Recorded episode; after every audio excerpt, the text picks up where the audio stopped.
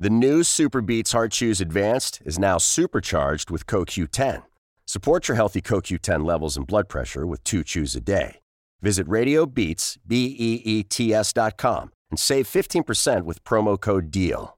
Support for the Cannon Fire podcast is brought to you by our good friends over at betonline.ag. From game spreads and totals to team, player, and coaching props, BetOnline gives you more options to wager than any other place online. And of course, they've always got the online casino, which never closes. So head over to betonline.ag today and take advantage of all the great sign up bonuses. Once again, BetOnline, your online sportsbook expert. This is the Big Nasty. Yeah, Big Nasty, Hall of Fame Tampa Bay Buccaneer fan, baby. This is Mike Alstott, Tampa Bay Buccaneers, and you're listening to the Cannon Fire Podcast. Cannon Fire Podcast, brother. You ain't listening, and you're missing out. Woo!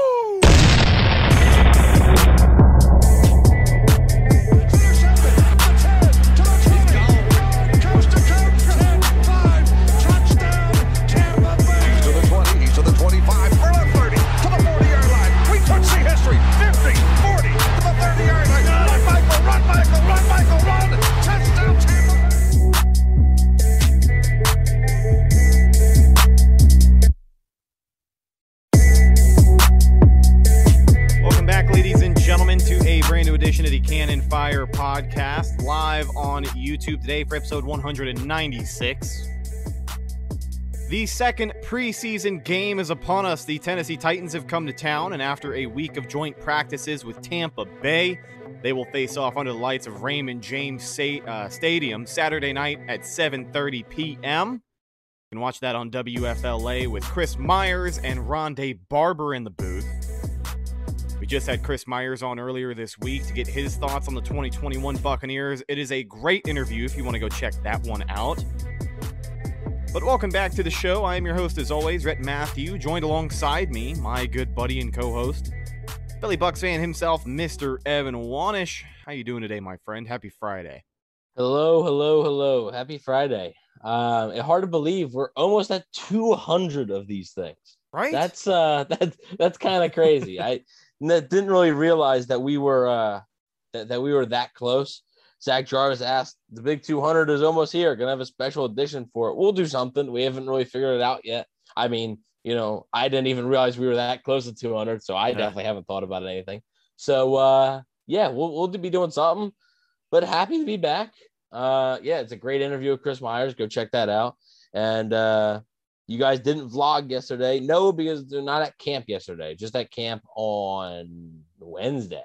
Yeah. So did, did not catch any of the UFC fights. yeah, right. Um, that, I- that mean, was, what a what was- a day to to get to practice and and not be able to see very much. Um, so we'll talk to you guys and get you caught up on how the joint practices with Tennessee went this week, some of the highs and the lows, uh, and of course we'll be taking a look at the game. Now, as far as preseason game two goes, these preseason games are already kind of hard enough to you know do a full on game preview of. It's a little more lax than it usually is because you've got so many different groups of players. It's not like you have these expectations from your starters for four quarters, but going into this Saturday's game, there are no expectations for the starters because uh you know, we kind of let off our last show saying that Bruce Arians had mentioned that the starters probably won't play, but it has been all but confirmed um, by Big Bruce himself that you're not going to see any starters, and Blaine Gabbert is your QB one for Saturday night. So uh, we'll talk about that as time comes. But um, training camp this week. I-, I was excited about joint practices. You always do, right? It's the best part of training camp. I think for a lot of NFL teams, it's a chance to just see how you match up with another team. Um, you know, getting out there and getting physical with people that isn't your teammates is always going to be a little bit different. But day one of joint practices with the Titans, the Bucks didn't look ready to be out there. And it's kind of crazy because I think it's a tale of two practices here. We'll get to day two shortly enough. But day one, it was a hot start for Tampa Bay. The one on one sections, the receivers were having their way with Tennessee. I mean, one on ones, based off of that short segment of practice, you thought it was going to be a long ass day for Tennessee. Um, and then after that, once we saw them line up in seven on sevens and 11 on 11, they really weren't able to do much of anything. Uh, there were a lot of drops from guys like Mike Evans, Chris Godwin, OJ Howard. Uh, some of the running backs had drops. Brady didn't even look his best. Um, threw a couple of picks. Uh, I mean, Tennessee showed up ready to practice against the Super Bowl champs, and I don't know if the Bucks were entirely ready. Maybe maybe that first day of practice was just the wake up call that they needed. That you know these guys know that this season isn't going to be a walk in the park. But when you get back to live, fully padded action, sometimes certain people get up to speed faster than everybody else. And it certainly seemed like Tennessee showed up more ready for practice than Tampa on that first day. Yeah, it was really sloppy. So one on ones happen, and I mean the Bucks are just the Bucks are just dominating uh, the the one on one sessions, but they're not catching the football, and that's I think the most frustrating part. It wasn't like the Titans were really doing anything special. It was just that the Bucks were literally hurting themselves. Uh, they really just they couldn't get out of their own way on, on Wednesday, and I mean, didn't matter who it was. You know, Mike Evans, like you said, Chris Godwin, Antonio Brown, uh, Rob Gronkowski, OJ Howard, all three of the main running backs. Giovani Bernard dropped a few passes. Yeah, I, you know, Giovani Bernard is one of the best pass catching running backs in NFL history almost, and couldn't catch the football. Tom Brady wasn't wasn't as crisp, but it would look better if his receivers actually caught the ball. And I'll be honest, it's a lot easier to write off a bad day for Tom Brady at practice because that's what practice is for. You have good days and you have bad days. So for a guy like Tom to go out there and have not his strongest day, it doesn't worry me nearly as much as it does some of these younger guys, some of the rookies, maybe some guys on the bubble that we're going to be talking about here in a couple of minutes. Yeah, and I, I think you're not going to have a perfect practice every day, but what you really want is you don't want you would rather your opponent just be better than you on that day than you you know, not be able to catch the football. You're a professional football player. You're a professional wide receiver, tight end. Your job is to catch the ball. That's the most simplest part of your job. just, just, just catch the ball, and, and, and you couldn't do it. Um, so that's an issue. That that that is an issue. However, seemed like they got the message because uh, I'll tell you what. On Thursday, they went out and they kicked the Titans' ass. Yeah, um, yeah. They they but on the football field and in the ring, they they kicked the Titans' asses. Uh, I, wanted, so I wanted to say one more thing regarding day one, and then we'll talk about all the fireworks from that second day. I, I honestly thought Bruce would be more upset in his post practice press conference uh, after that first day because you know he's been vocal about practices this year. If it was a shitty practice, he's going to let you know. Um, but he was very, very vanilla in a lot of his answers. And I think maybe that effect is from having another team on your facility. You know, if you're Bruce Arians or if you're any member of the organization, you don't exactly want to publicly admit that the Titans got the best of them that day. Um, so maybe he was just tiptoeing around that and didn't want to seem as upset as he actually was. But like, I'm surprised we didn't get, you know, more F bombs from Bruce because that uh, that day one practice, like you said, they just were not ready to be out there. I, but but day you two, man. The real quick on that, yeah. uh, I just wanted to put a, a quick note. I I think he didn't really see much because he knows how simple it is. Just catch the football. That's what he said. He said just just catch the ball. Yeah. Um, I think that's why you didn't see him as frustrated. It wasn't that they were getting outworked. They were they were they were dominating the Titans on both days. They dominated them. Both days they did. The first day, day, they, they were just a little lazy about it. One day they couldn't catch a cold, and then and then the next day they were on fire. Next so, day they were catching hands. that's pretty good. that's pretty good. Uh, you know that's that's the truth. Both days the Bucks dominated the Titans.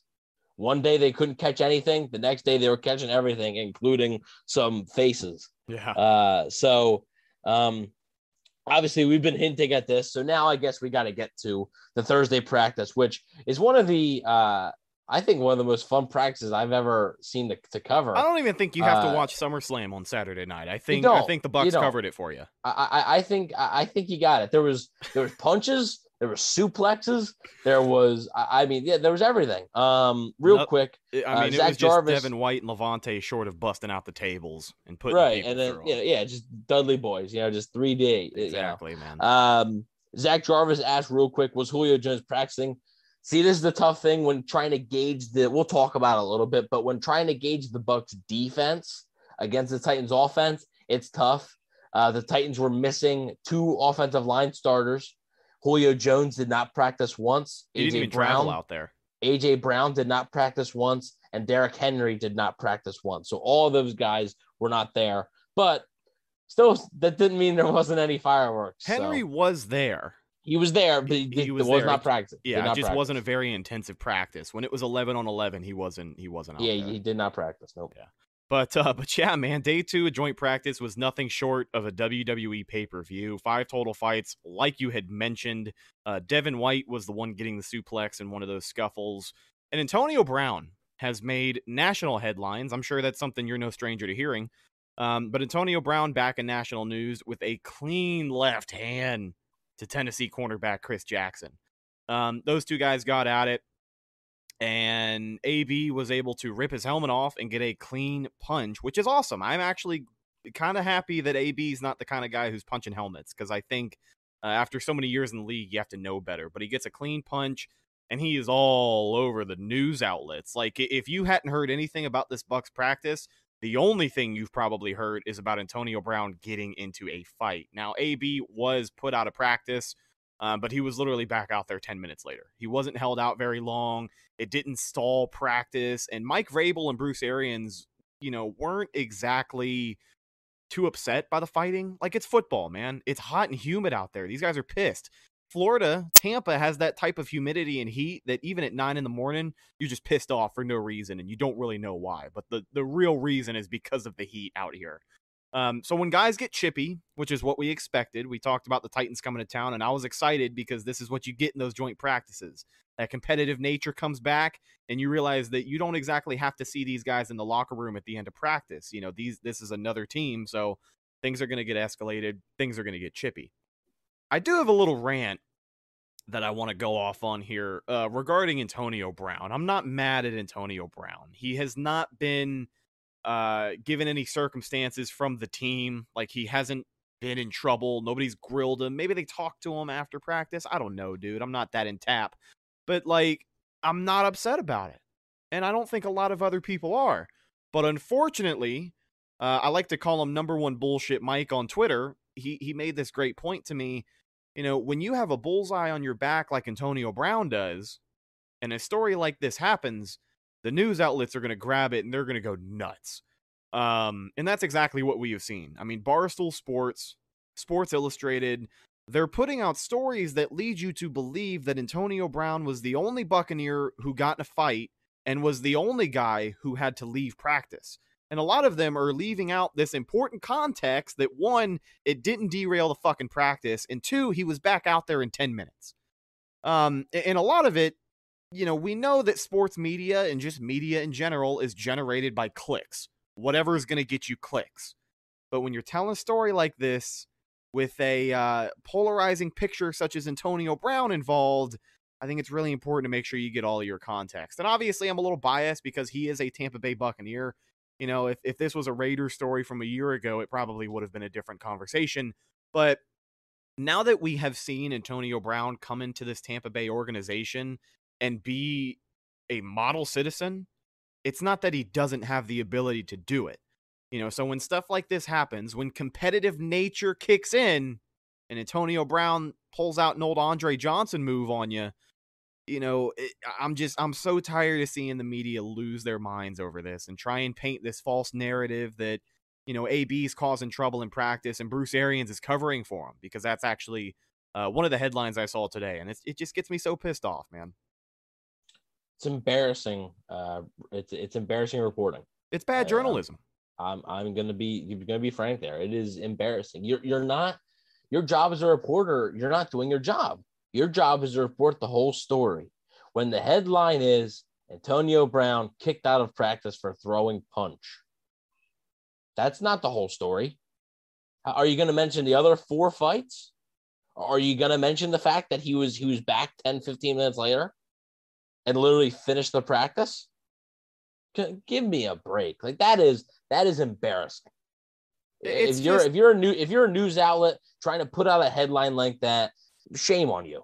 And a lot of the, Uh, and a lot of the, uh, you know, I use news with air quotes around it, but a lot of these outlets putting out stories like this are, you know, the stuff you'd expect. It's it's Barstool Sports.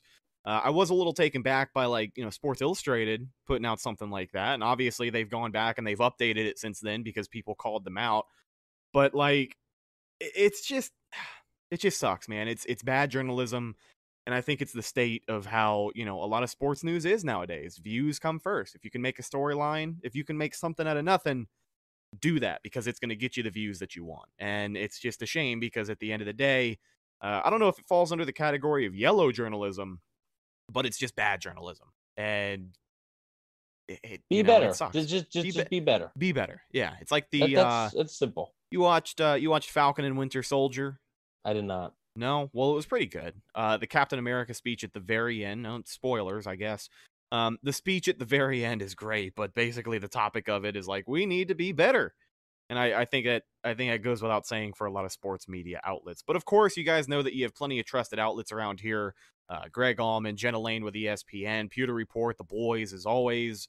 Um, that's where you want to go for your Bucks training camp news because they're going to give it to you right down the middle and they're going to give you the facts, and uh, that's what's most important. But that, I just wanted to get that off of my chest because I, you know, it's what's really grinding my gears this week. Like it just pissed me off so bad that it's, you know, it's you've seen it happen all the time with stuff that isn't sports related, but trying to make a story out of a non-story is it's just the state of media these days, I guess. Yeah, and I get it. Like I get what they're trying to do. I just just uh, I if it's any other player, is it made into this story? No, No, way. It, it- it's No. not. And and yes, some of it does fall. It's Antonio Brown's fault. He put himself in that situation to be a target like that. You know, he, he his past. Sure, we even talked about it on the show when they signed him, or when they were thinking about signing him, where people asked us if they were gonna sign him. His past will. These types of things will happen, right? If something happens like that, it will get escalated. But there's too many outlets that are just not reporting the facts. Yeah. So, like you said, those three names, some of the best in the business. Pewter Report, Greg Auman, Jenna Laine. Uh, yeah, I mean, I mean, even a guy, even a guy like Rick Stroud, Yep. you know, best, best in the business, honestly. So, um, you know, it, it's uh, it's just embarrassing. So, whatever. That was yeah, it's the little the little rant there. Uh, just I guess we have to teach people how to report news now. So, um, but anyways, back onto the actual football stuff. Yeah, that's what we're here to talk about. Football stuff. Yet again, like I said, the Bucks kicked the Titans' asses. It wasn't even close. I, I mean, just dominant. Absolutely. Mike Evans, you know, like they had they had the same day as they had on Wednesday, except not any drops. Yeah. That that was that was the it was the same day. Mike Evans was locked in. Probably the best practice Mike Evans has put out there this whole camp.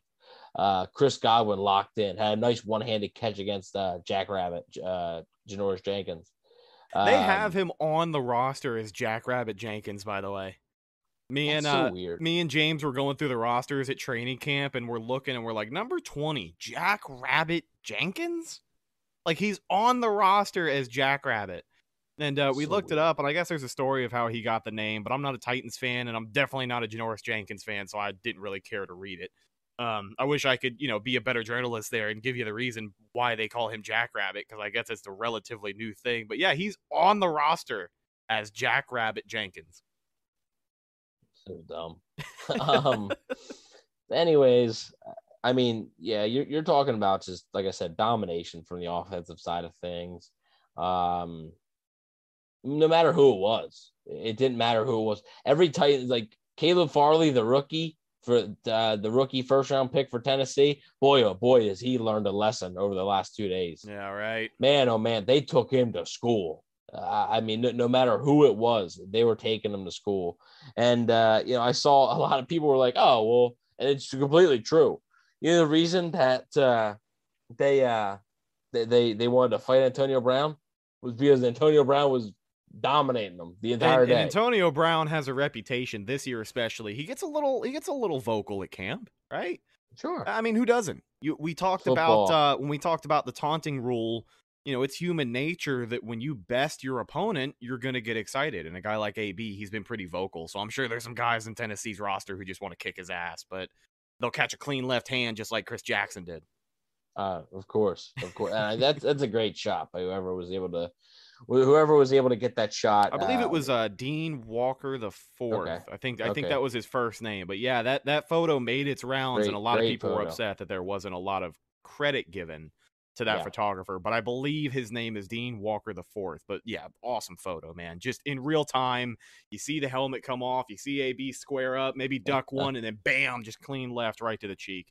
Beautiful. Yeah, that was uh that that was very very nice. That was a Poetry in motion. I'm I'm surprised you're able to get that clean of a shot. You know. Right. Um. So, anyways, uh, just the the practice yesterday. Uh, both teams ended the practice doing red zone, and mind you, like I said again, the Titans are without Julio Jones, AJ Brown, Derrick Henry, and two of their starting offensive linemen. Okay, that's we have to note that because that's that's the facts. And I got to tell you, that was probably the most enticing part of them coming to town, is because we said leading up to it, this isn't the same Titans team that the Bucks practice against in uh, what 2018 or 2019. Um, you know, they have all of these weapons, but it is a shame that those biggest weapons weren't out there. Mhm. So in, the red zone, uh, the Bucks dominated again. Uh, the Bucks offense went four for six on, on red zone tries, uh, and they were stopped at the one yard line, maybe even the, the half yard line. Uh, Ke'Shawn Vaughn was stopped, almost got in the end zone, so it would have been five for six. Meanwhile, the Titans were two for six, and they had three interceptions. So the, the Bucks defense forced three interceptions. I think uh, Lavonte David had one, Nate Brooks had one, and I forget the other person that had another pick, but just uh, I just a, a fantastic day, uh, really was. It's um, it was a fantastic day for the the Bucks, and like I said, this was the same day they had on Wednesday. It's just they cut out the mental mistakes, they cut out the drops, and if they cut them out, there there could be no stopping this team. They're they're I- I'm serious, like you know, obviously there's going to be bumps and, and you know it bruises along the way but if if they're mentally there and they're locked in i i don't know how you're going to be able to stop them i mean the tennessee titans they're a playoff team in my Yeah. opinion Oh yeah, um they're they're they're they're a they're a playoff team in my opinion so it's not like this is some some random you know some random bad team that's coming into town this is a good football team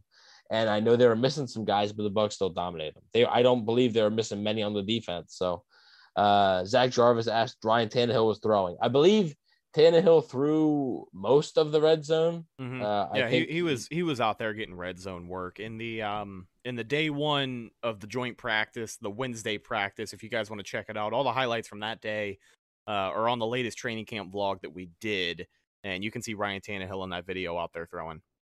hmm Yeah, so so he he was there, and uh, it- it's it's it's nice to see because you you didn't want to you didn't want to stack you know bad practices with with each other. Uh, you didn't want to come out and uh, come out and and be flat again, right? Right. Because I mean, you come out and, and you start dropping balls all over the place again. Then you're talking about a confidence issue, maybe, and and you just you want to avoid that at all costs, Yeah, right? it's a it's a you- mental game.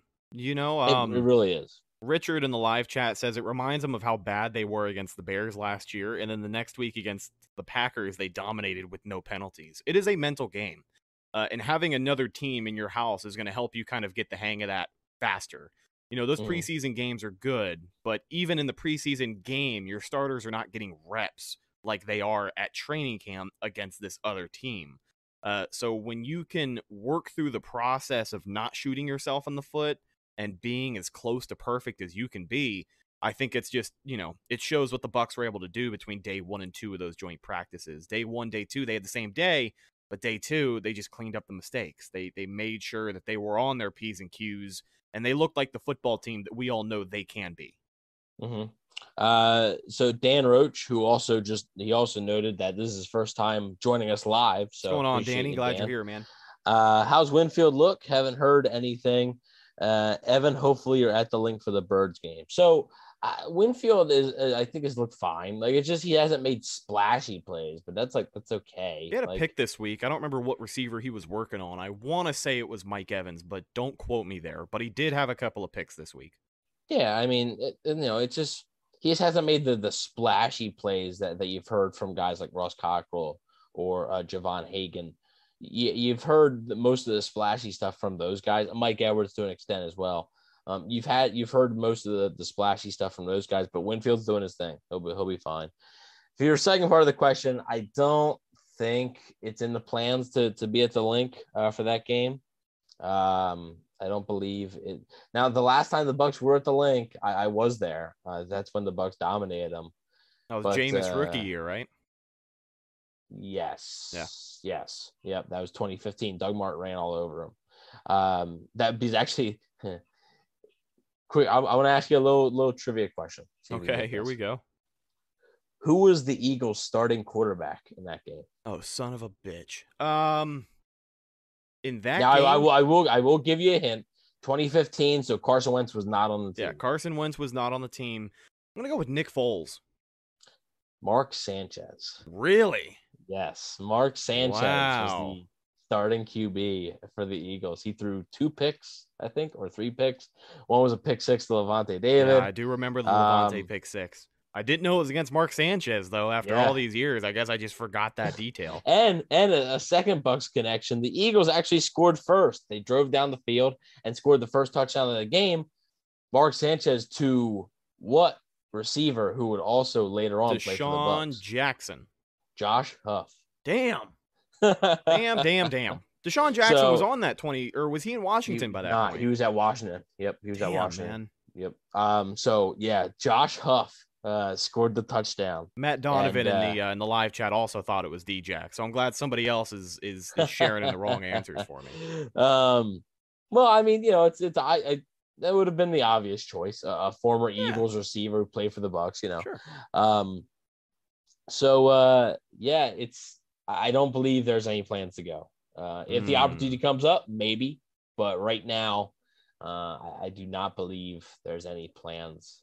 Just tickets are really expensive. Yeah, man. and I mean it's it's a prime time game, so like it's even more expensive because it's a prime time game. So I don't believe right now. Never say never. I'm not gonna say never, but uh, I don't believe that's in the plan. So we talked about the practice. We talked about that. We talked, you know, a little bit of the chat. Let's get to the actual game because there, there's a game, and it, it's tough because the starters aren't playing. And I know TB12 Goatman had asked, uh, or the the uh, defensive starters playing. No, it, it doesn't sound like any starters will be playing.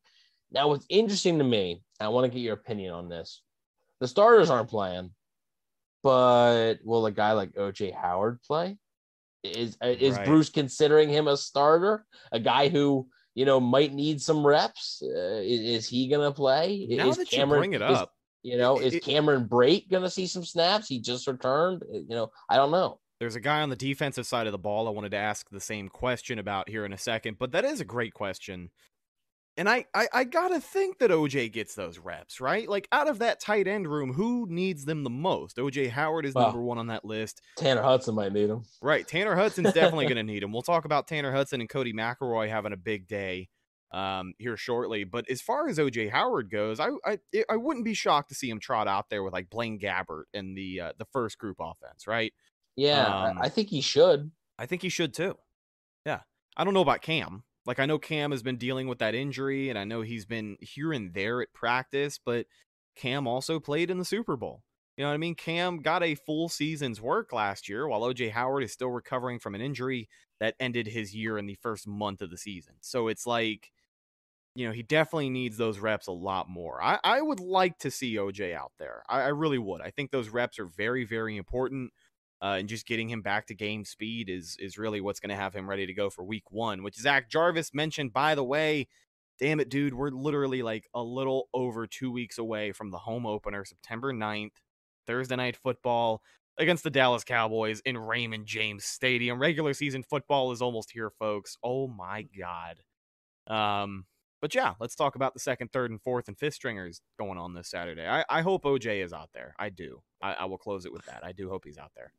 Yeah. So, who was the defensive player that you also wanted to have? Uh, well, we about? talked about it a few times, and in the first preseason game and the weeks leading up to it, cornerback Jamel Dean was out there with like the third stringers.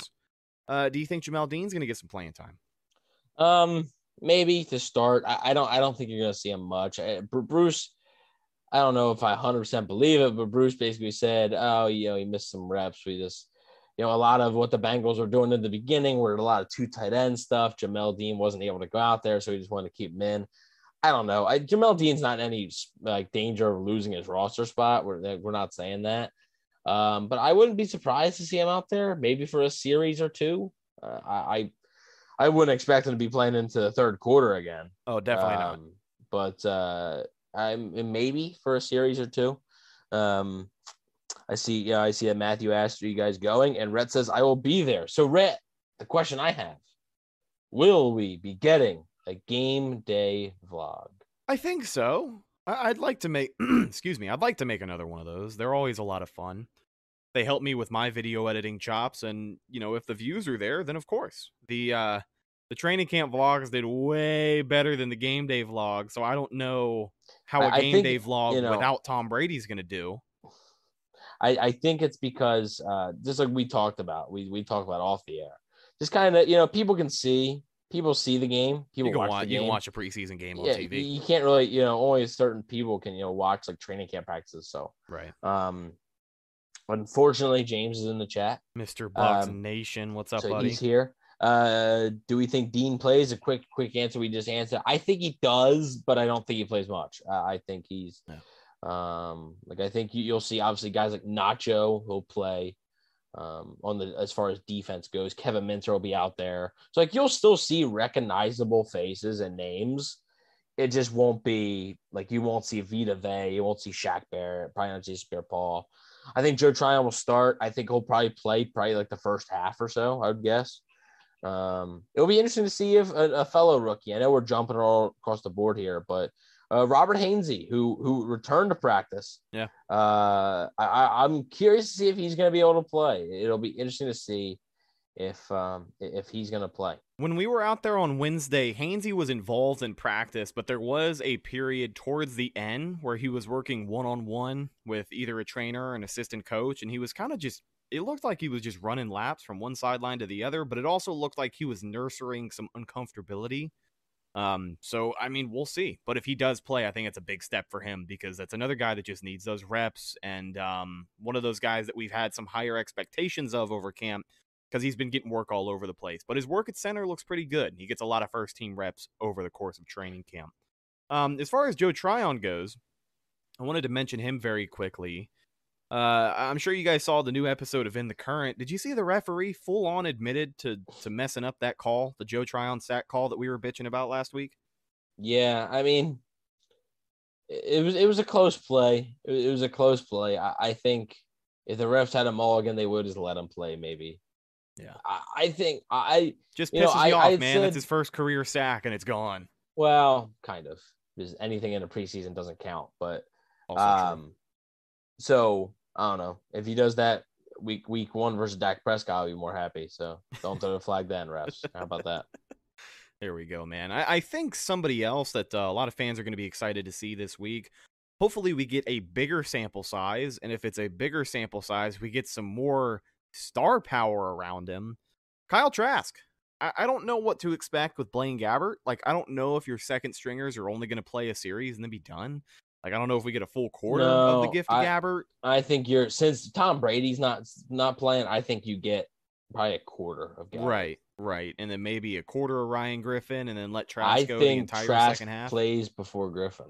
You think so? I, th- I think Griffin. I think that they want to get Trask with better players. Yeah, I think so they do too. I, I think I think Griffin ends it, but I think Kyle Trask plays one or two quarters. Yeah, I- would love to see it just for Kyle to get out there, have some better talent around him, and actually make some of those connections.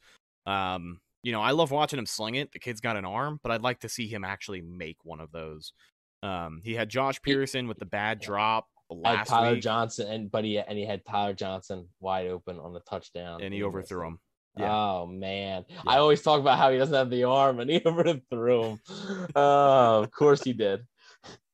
Uh, talking about the quarterback room, Mr. Bucks Nation brings up an interesting topic here yes. in the chat. The answer is yes. The, the answer, answer, is yes. yes but the let me get to the question: yes. Do the Buccaneers re-sign Josh Rosen on the practice squad? Let's put it simply and run you through the theory. If you are a long-time listener to the show, um, were we the first podcast to put out an episode talking about Josh Rosen like a month before they signed him? I'm pretty we sure we were think we were. I, I think I think the Cannon Fire podcast is your number one destination for all things Josh Rosen Buccaneers oriented. Um, but but you know, Josh Rosen spent some time on the practice squad for Tampa Bay. San Francisco picked him up during the season because if you have an opportunity to come into an NFL game during the regular season, that's what you do instead of sitting around on a practice squad. But we saw what happened over the draft. San Francisco had an absolutely stacked quarterback room, and they had to let some of those guys go. Josh Rosen was one of them. He goes unclaimed on waivers with the fate of Ryan Griffin pretty much written in stone at this point. Does Josh Rosen make his return to Tampa Bay to spend some time on the practice squad behind Tom Brady? Huh? Huh? You still Yeah, open? I- door still open for that, right, Evan? For me, it is. um, yeah, that's not gonna happen. But it, it, listen, before anybody goes wild in the chat that's watching it live, or if you're watching it back, you're like, yeah, uh, like, what are you talking about? We're joking. Like, the, We're the joking, but like we're not joking, right? well, I, we're joking, but I'm not joking. And James brought up James brought up one other player uh, earlier that I'm 100 percent not joking about. I'll get to him in a second. Um, but uh, yeah, I, I heard, and I think Scott Reynolds had said this too. The Bucks weren't in love with LaRosen's like leadership ability, Yeah. and I, I mean, this dude's looking for his fifth team now. He, he, he was drafted in 2018 and you're looking for your fifth team. That's uh that's not good. That's I remember when they were going through the draft questions. I think this was the week of the draft. Somebody had asked them, "Josh, how many uh how many championships do you plan on winning?" He's like, "Well, Tom Brady's got 6, so I'm going to say 7." well now you gotta get eight. So you, you you missed out on a chance to have a ring. So Jo- I don't want to hear it, Josh. That is true. I don't want to hear it. That is true. He would have a Super Bowl ring if he would have just stuck around on the practice squad, huh? Yep. Um, so a lot of people are asking, uh, Dan Roach said you guys had a conversation about this. If Griff plays like the last time, they may axe him and uh Trask ends up as the three. I mean, I think that's the expectation anyway. Right. Um I you know, I, I don't think Ryan Griffin's gonna make the roster. I think they're gonna put him on the practice squad. But yeah, Kyle Trask will end up being on, on the active roster because they can't cut Kyle Trask. Like if they cut Kyle Trask or you put him on the practice squad, somebody's yeah, he's gone. Yeah. Somebody's gonna get him. Yeah. So um yeah, I I don't I wouldn't expect Griffin back on the roster. I, I think um I think Kyle Trask will be that third guy. However, if Tom Brady goes down and let's say I I, seriously think Ryan Griffin might get in the game before Kyle Trask does. Uh, obviously, Blaine Gabbert your backup, but I, I think uh, Ryan Griffin would maybe see some action before Trask does. But we'll see. Um, now on to the next person that James uh, suggested, which is another former Buccaneer who I am. This is not a bit. Uh, this is hundred percent serious. Uh, Got to break K, got to break kayfabe for this one. the the Bucks need to resign Noah Spence. It just it has to happen. The reunion has to happen. Uh, it seriously does. One of my favorite players needs to happen. Everybody's gonna be calling me an idiot now. Hey, the Bucks were the ones that screwed him up. He had six and a half sacks, I think, his rookie season, or like six sacks or something. And then they told him to to gain weight, and then that didn't work. So they told him to lose the weight, and they they screw up his career. All right. So let him get with Tom Brady. Let him get on the TB12 method. He'll yeah. be he will be. Oh my God. He we're gonna be talking about not needing Shaq Barrett anymore because Oh my you're, God. you're gonna have you're gonna have Noah Spence and Joe Tryon on the same team. Are you kidding me? There goes the rest Oh. of our live audience. Well, oh well.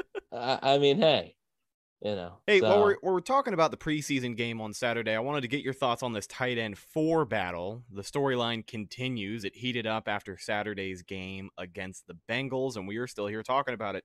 Tanner Hudson needs to continue to show out, needs to continue to block people, and uh, I think Codey- anybody. uh, Just yeah, I think, anybody. I think Codey McElroy, Codey McElroy just needs to continue what he's been doing because he's having a good camp and he's definitely made himself known in that tight end room.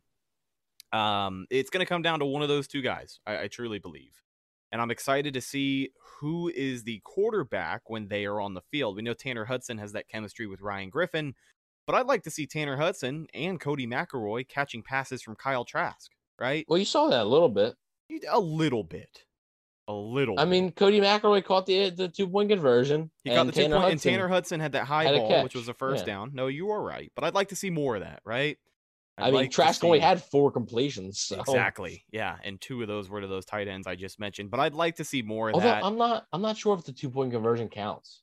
I don't think it I- does. I, that doesn't count as a completion. So technically, I mean, he definitely had five, but hey, we'll, we'll count it as four because that's what the box score says. But you're right. I, I mean, just if you watch in the current, folks, uh, they talk about Joe Tryon, and they I started laughing. They talk about Joe Tryon, and then they show a practice clip of Joe Tryon blowing past the tight end, and the tight end's Tanner Hudson. I was like, that explains a lot. Like literally, Joe Tryon made it look effortless. And I was like, wow. I was like, okay, that's what Bruce means by block somebody. Um, he he's just they know what he can do as a receiver. The the Bucks have seen time and time again every single preseason and training camp what this guy can do as a receiver. They And know we- that. We, saw it. We saw it on display preseason week one. He had a catch, made a shake, and then got I think five, ten more yards downfield. So as a receiver, um, I wouldn't say he's one of the best in the tight end room because that's a that's a stacked tight end room. yeah, nah, yeah. But he is a guy who can make some stuff happen once you have the football in his hands. He is an exciting player to watch, especially in the preseason. And like I'm a Tanner Hudson fan, man. Like I I, I really am, and I'm kind of I'm really pulling for him this year. Yeah, I just I think uh, I mean Bruce Arians like what they brought up Tanner Hudson again the other day. and Bruce Arians said, "Well, first he has to make the team." I mean, it's Oh, just man. I I think his is uphill battle. Um, real quick, do you think special teams coordinator Keith Armstrong is on the bubble? I, I don't think so. I don't see why he would be. What because of that Um, PAT deal last week? Yeah, I know the I coverage really is kind of lacking here and there too. Yeah, I, yeah, I don't. Yeah, I, I don't really think. uh I I don't I don't really see why he would be. It's not necessarily about like schemes or anything. It's just like they just don't have special teams aces anymore. Like Yeah. you know they don't have Josh Robinson anymore. They don't have Ryan Smith anymore. They don't have Anthony Auclair anymore. It just it just happens. I, they're they're trying. They they drafted. They tried to draft special team player like KJ Britt and Chris Wilcox. Wilcox getting injured. Uh, Grant Stuart, but Chris Wilcox um, should be back out there, by the way, for this game. Um, and I mean, Ke'Shawn Vaughn has been getting special teams reps, and according to Bruce Arians, that's helping him out a lot because it certainly doesn't Mhm. seem like he's going to be getting those reps at running back anytime at all in the regular season. yeah, it, it doesn't seem like he's going to get barring in- it, obviously injuries change things. Injuries change everything, but barring any injuries, doesn't seem like you might see him catch a pass or two because it seems like if they're gonna use him, it's gonna be more in like a Giovani needs a break type role. Right. Um, but yeah, I, I don't, I don't really expect him to get to get too much, um, too much action. So we'll, we'll see what happens. I, I do want to see Succop attempt to kick. Uh, still haven't seen that in the preseason. Yeah. Uh, Ho- Jose Borregales is breathing down his neck. I'm just kidding. Uh, I, I, I, I am because Ryan Succop has like four million dollars guaranteed, so Yeah. that's not happening. Um, they're not cutting him unless he just goes out and misses every single kick. Then you have no choice. Uh, but I, I don't know if I brought this up on the last show, but I was like, of course, when the Bucks have, when the Bucks have like this random young kicker come out of nowhere who's an undrafted free agent. They didn't need to spend a draft pick on him at all. And he's finally good. It is the year that they don't need a kicker. Right. Like of of course it is. Like and, and, like I'm like of of like of course. Like Ryan Succop will end up like being like okay this year, and then next year he'll suck and get cut while Ho- Jose Borregales is off just kicking 90% every year because that's the Bucks' luck when it comes to kickers. I was like, you know, I could say whatever I want. Bad want. vibes. I can say whatever I want. Freedom of speech. This is America. Okay. I'm that- the last time checked- America. Last time I I'm checked- sorry, I thought this was America. Last time I checked, I could say whatever I want, um, including that Noah Spence should still be on the roster. Uh, so, uh, and that he's better than Shaq Barrett, basically. Oh my god. Um, so, um, I'm excited for that 21 sack season for Noah Spence coming up once he gets on the TB12 method. yeah, I, I mean, New come franchise on. leader, right? Yes, there's no reason why. Not why not, I should say. Um, yeah, I just, uh, of course, that that's like the the Bucks' luck. This random kicker just comes out of nowhere. He's good, but they don't really have any kicker issues. So they'll probably put Borregales on the practice squad, and there's probably a 90% chance that they'll lose him. So like I, I don't think Jose Borregales will be on the practice squad very A long. lot of the hype around Borregales is that he has what it takes to be a kicker in the NFL. I mean, obviously, Mhm. only time will tell. Only time will tell. But like you said, if he ends up on the practice squad, he's Yeah. probably going to be snatched up that week. I, I mean, I mean, you know, he's from Miami, and you, you know what everyone says. You know what everyone says. You know, kickers from F- the state of Florida, college kickers from the state of Florida are automatic. So, um, if you don't get that joke, I don't know what to tell you. Yeah, I was going to say, Uh, I, yeah, okay. if, if you don't get that joke, I don't know what to tell you. But Rich said you're um, smoking that good weed today. Uh, you know, everybody claims that I, I'm on the show here, high as a kite. You are. You are. I've said it before. I said it like two weeks ago. You're the biggest toker I know. You show up to every podcast high as hell saying we should bring Noah Spence back because he's the best edge rusher in franchise history. Josh Rosen should be on this team full time. He's the future of the Bucks. Like, I mean, eh, people don't have to uh to grasp for straws here when it comes to you just being absolutely blitzed every single podcast. Josh Rosen's better than Kyle Trask. How many? How many uh, passing touchdowns does Kyle Trask have? In Josh Rosen- Yeah, how, how many? Zero. Yeah, how, yeah. Josh Rosen has more than him. So Well, like three. hey, let's, let's let's not talk about that. All right, Oh, more than that. I think it's double digits. I think I got the double digits. Anyways, folks, the full disclaimer: I am not high. Uh, I, I am not. Okay. Okay. Um, I don't know why Rhett knows that I'm literally knows that I'm not, and he I keeps trying to play know, into man. it. I don't I know. don't know why. I genuinely don't know sometimes.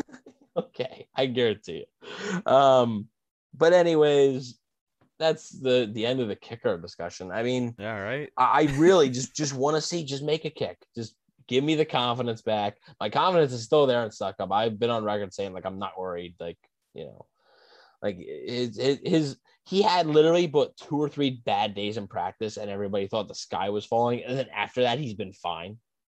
Like there, there's been days where like he's missed kicks. Like, he missed a few kicks yesterday, but like one was from 50. Like we talked, like I talked about anything inside 45, you got to make. Training you're camp missing- is for missing kicks too. I, yeah, I like, think who- that's like, important to mention. Yeah, like like who who cares? They're not gonna count. Nobody cares. Um, so yeah. Um, but other than that, it's a preseason game, man. You're gonna see. You might see a little bit of Giovani Bernard, maybe. Um, a, a new guy trying to get acclimated with the offense. Uh, you'll see a lot of Ke'Shawn Vaughn. I think you're gonna see a lot of him. Um, Yeah, I think he's going to dominate that first half. I don't know about dominate, but as far as carries yeah. go, he's going to dominate the first half. He's going to be getting 15 carries this game. dom- dominates a little bit. Let's let's not forget who we're talking about. Uh, so, uh, you know, it's uh, it, it's it's always fun because it's football, but it is a little bit of a bummer that the starters won't play. The upside is that it does sound like the starters are basically, I think, the starters will probably get maybe the first half against Houston. Right? Uh, right? It, I- it sounds like it sounds like Bruce is, is preparing to play them quite a bit. and it sounds like an interesting way to approach things because when we first tried to like you know map out the preseason we said okay you'll get some starters in week one won't be much but they'll be out there week two you'll probably see the most of your starters and then week three you'll probably see the least of your starters if you see them at all but that's not how bruce is running things Yeah, it's a little strange to me. I, I'm not sure. Obviously, he knows more football than I do, so I'm gonna trust him. But uh, a little bit strange. I, I don't know. I, it's because he said it's because they have basically two weeks and then they play Dallas. Like I get it, right but I don't know. It just it, that feels like that, that Texans game feels like basically the equivalent of the fourth preseason game. So, um, you know, it, it, it, it it's tough. Yeah. Um, it's tough to gauge. That's you know how how much you play your starters versus how much you don't. You know, it- it's tough. Uh, our, our buddy Rendex from the Pewtercast says, "I'm instantly regretting my decision to click on this episode." Spence, Rosen, and kicker talk. Oh yeah, I mean, trust me. Um, it's because evan's kicker high talk. i told i told you guys it's because evan's high as a kite right now but actually, you know, for for the Spence and Rosen stuff, blame James because he was the one that originally brought it up. We weren't. It wasn't on our our notes to talk about uh, Noah Spence and Josh Rosen. Um, so blame blame Mr. Bucks Nation as he is the root of most of my problems. Very nowadays. true. Let's So- talk about one last position group before we start to wrap things up here. There's a lot of guys on the bubble in the secondary. A lot of people who I think eyes are going to be on. Javon Hagan is on that list. I think Javon Hagan was probably defensive player of the game last week. It kind of sucks that he gave away that interception, right? Yeah, I don't know. You can't be defensive player of the game if you're doing that. E- So, exactly. so in, I- in my mind, you can't you can't earn that. I'd like to see him get an happens. interception this week and hang on to it and keep it, but I, I'd like to see Javon Hagan go out there with another strong showing. Herb Miller is on that list uh, for the cornerback battle as well. Antonio Hamilton out there, a lot of eyes going to be on him. I think Antonio Hamilton is going to take that last corner spot. Um, but are there any guys in that secondary in particular that you're taking a look at? Um, I mean, I am curious to see Antonio Hamilton. I, I'm curious to see uh Dee Delaney too. Yeah, Um, Dee Delaney had the Sa- pick last week that was called it- back. It sounds like Bruce really likes him, so it'll be interesting to see. I think Antonio Hamilton's probably the best corner they got for that fifth job, but it seems like Bruce may see it a little bit differently. Obviously, Nate Brooks still in the mix there. Um, but I mean, other than that, th- those are your three guys I think battling for that fifth corner. Although Ross Cockrell hasn't really played much corner at all in training camp, which is weird. Uh, like, is he like? I, I think uh, Jon Ledyard mentioned this. Like, he's got to ask Bruce. Like, is Cockrell going back to corner, or is he a safety now? Um, as far as safety goes, got Javon Hagan. I think is going to make the team. I, I think I think he makes he, the he, team. he, he did look good uh, on Saturday against Cincinnati, and then he's put together some nice practices. Uh, other than that, I mean, the status of Jordan Whitehead might change them some things. Uh, it, it might.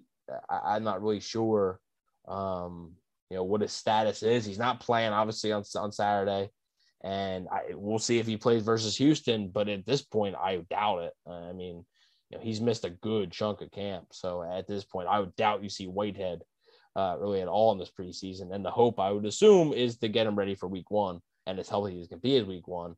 Um, but I, I they they like Mike Edwards to fill that role too. So that's Yeah. not a huge deal. But as far as just roster spots go, um, that might impact some guys, some guys' roles.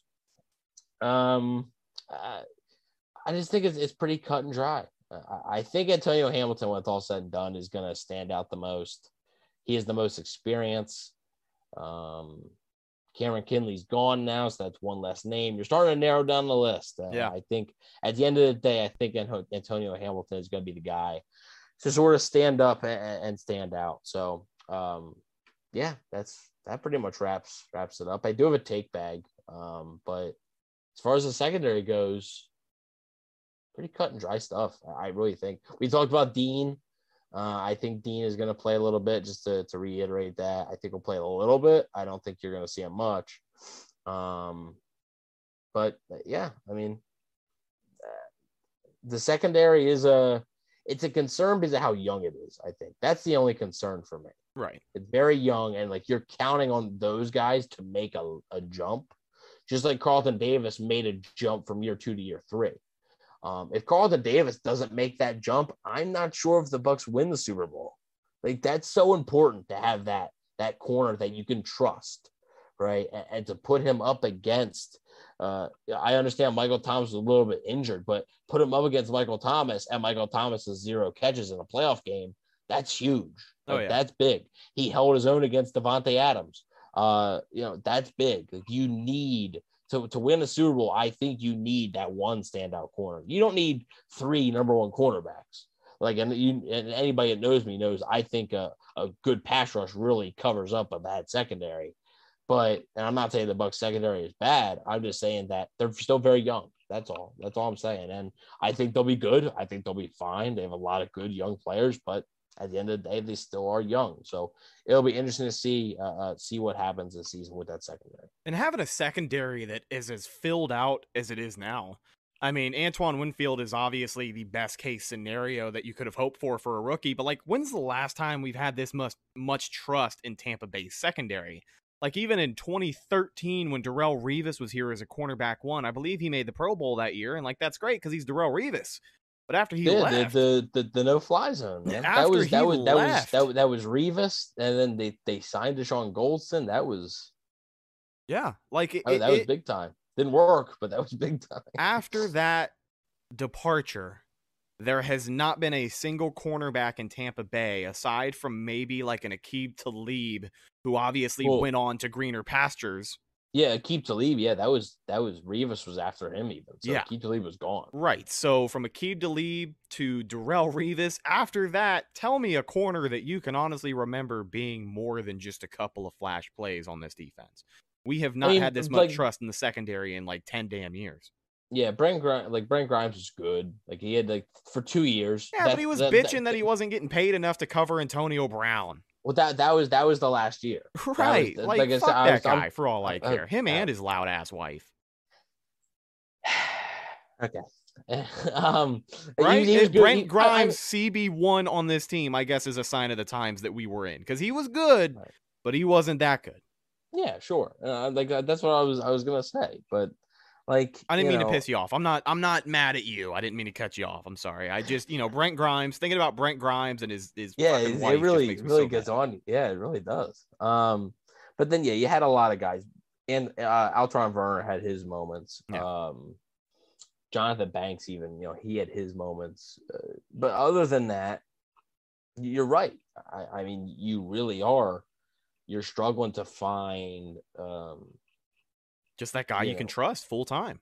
yeah, I mean, there there's guys that, like you said, have plays like, uh, but at the end of the day, like you said, I, I mean, even you're talking about missing a starter right now, Jordan Whitehead, and like I have confidence in Mike Edwards. Oh, yeah. I think Mike Edwards can. I'm not saying he's going to be as good as Whitehead. I think right now Whitehead's the better player, but like I think Mike Edwards can can do a fair job.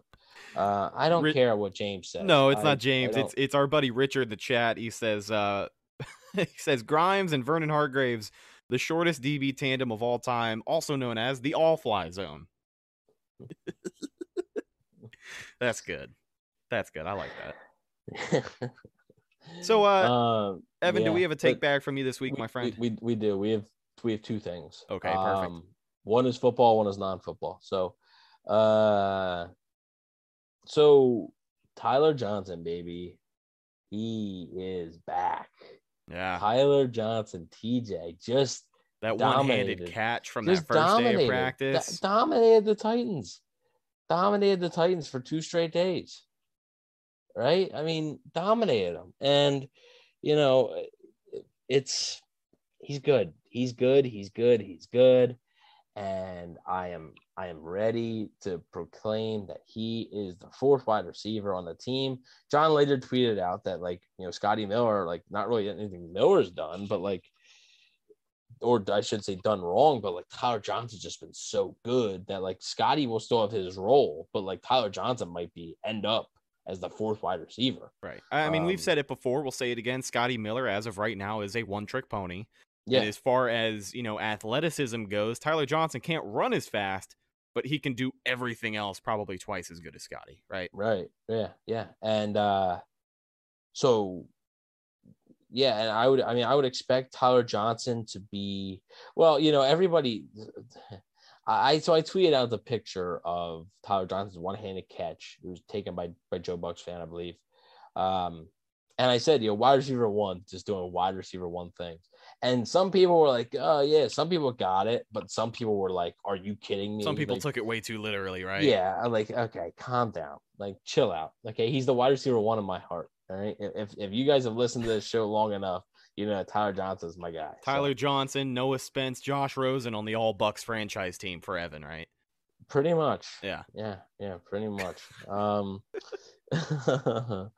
um, and uh, he's just he's so good. He is so good, and I'm so happy that he's in Tampa, and I'm so happy that he's gonna get a shot. And like he'll play, I think on Saturday. I think I think him, Darden, and Ed Miller will all play. Yeah, I'm excited to Um, watch just- Darden again. I hope he I- I, hope he gets some more reps at return.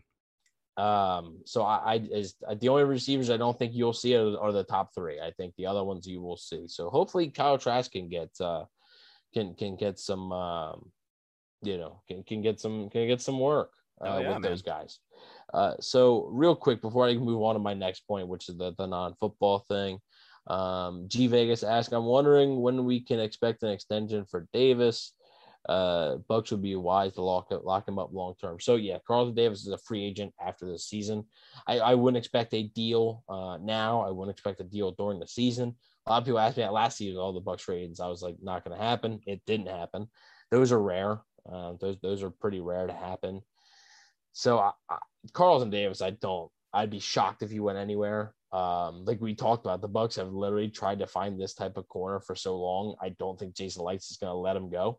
No way. Uh, I mean, Jason Licht's gone through Antoine Alterraun Verner and uh, the, the Vernon Hargreaves and Brent Grimes. All those players were brought in while Jason Licht was here.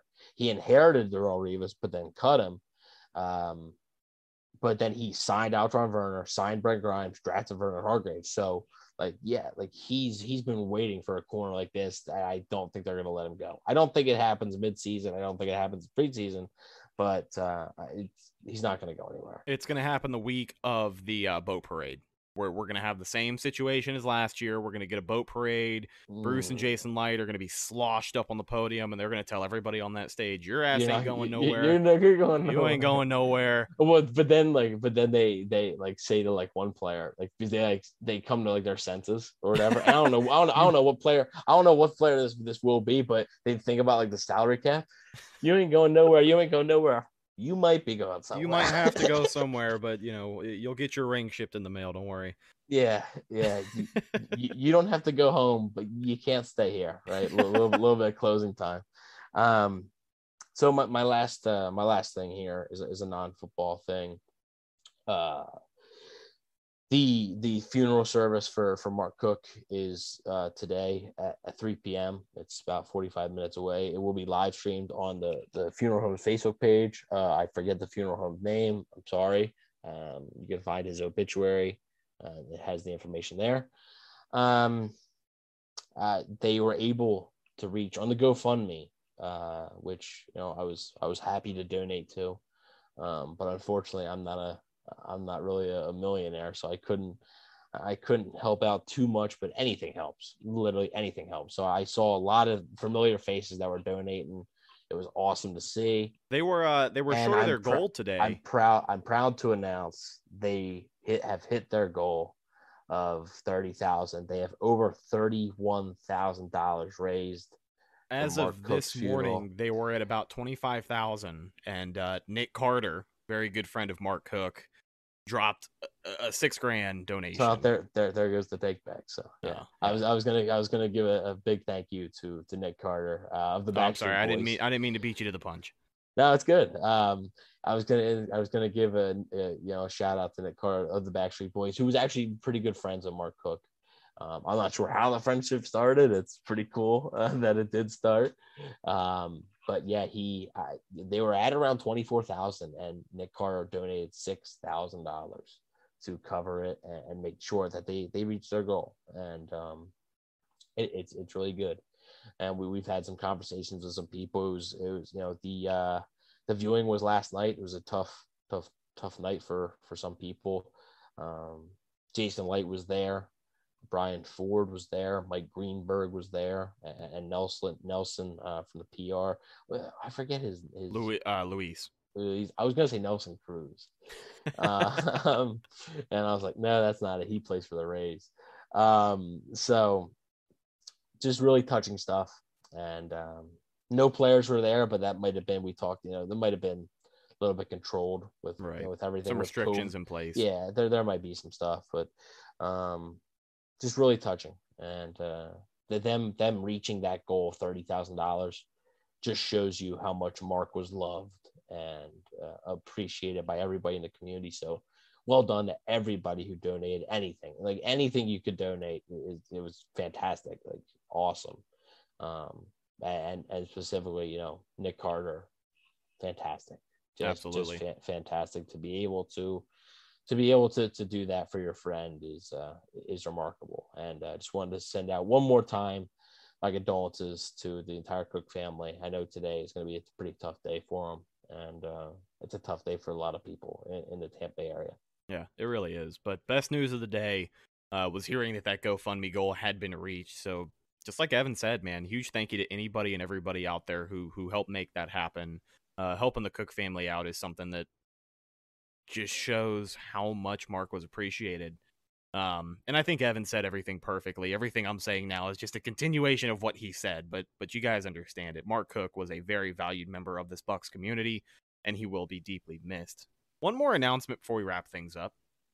Do you guys like giveaways? Right? I do. People like giveaways. I like I, giveaways. yeah. So I, I, got, I never I never win them, but I like them. we have got a series of giveaways that we're going to be doing for the Cannon Fire Watch Party. If you don't have anything to do on November 14th, we got you covered. The Buccaneers are going to be playing the Washington football team that week, uh, and we're going to be partying with our friends over at Berry House Brewery in the heart of Ybor City, uh, literally right outside it. Like if you're walking on Seventh Avenue, you can get to Berry House in five minutes. Um, but a really great location, and I'm really excited to be working with those guys. Our guys at Wingbox Food Truck also going to be out there catering food for the party. Some of the best wings in Tampa Bay. Make sure you go check them out and come party with us. But we've also got some fun giveaways. I got some posters. Boom, boom, boom, boom, bang. I, I might I've have not, a I've couple. not I've not seen these. Yeah. I know have this is new. This is new. Um, it's actually the poster that's hanging up over my shoulder right there. Boom, boom, boom. And what these are, limited edition training camp posters. Maybe I'm giving them away because I got a couple of extra, or maybe I'd like you to believe that I have a connection inside the organization. Whatever story you like better. I'm But gonna uh, go with that one. yeah, right. We are going to be giving these away. Um, it is a limited edition training camp poster, and I know that by the time November rolls around, training camp, who the hell cares? But it's a cool poster because it's limited. It's uh, I think it's a one of eight thousand prints, so every single one is personalized. You'll see a, a different number depending on what you have, and you also have a signed certificate of authenticity, which I think you can see right there. Yes, you can by Buccaneers COO Brian Ford, who of course you can't see his signature while it's rolled up in the paper, but um, yeah, these are brand new, limited edition, and I got some extra. So so why the hell not? Now my camera's all out of focus because I put the certificate up there, but it's all right. Show's almost over anyways, right? Um, but we're gonna be doing some fun giveaways. Now the details for that you're gonna have to stay tuned. But if you like giveaways, uh, definitely keep this one on your calendar because we're gonna be doing some fun stuff. I think I might set up a registration link, uh, add you to a list, and we'll do like a raffle the week before the show, or maybe the day of the watch party. Who knows? But if you guys are gonna be there, you are more than eligible for these giveaways, and I'm very, very excited to announce that we're gonna have some fun stuff in the mix. But uh but yeah, that's the show, man. Evan's take bag, wrapping things up as always, our favorite new segment here on the show.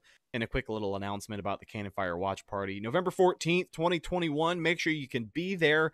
Doors open at 12. Game starts at 1. We're going to be hanging out till about 5 o'clock. So uh, it should be a really, really fun one.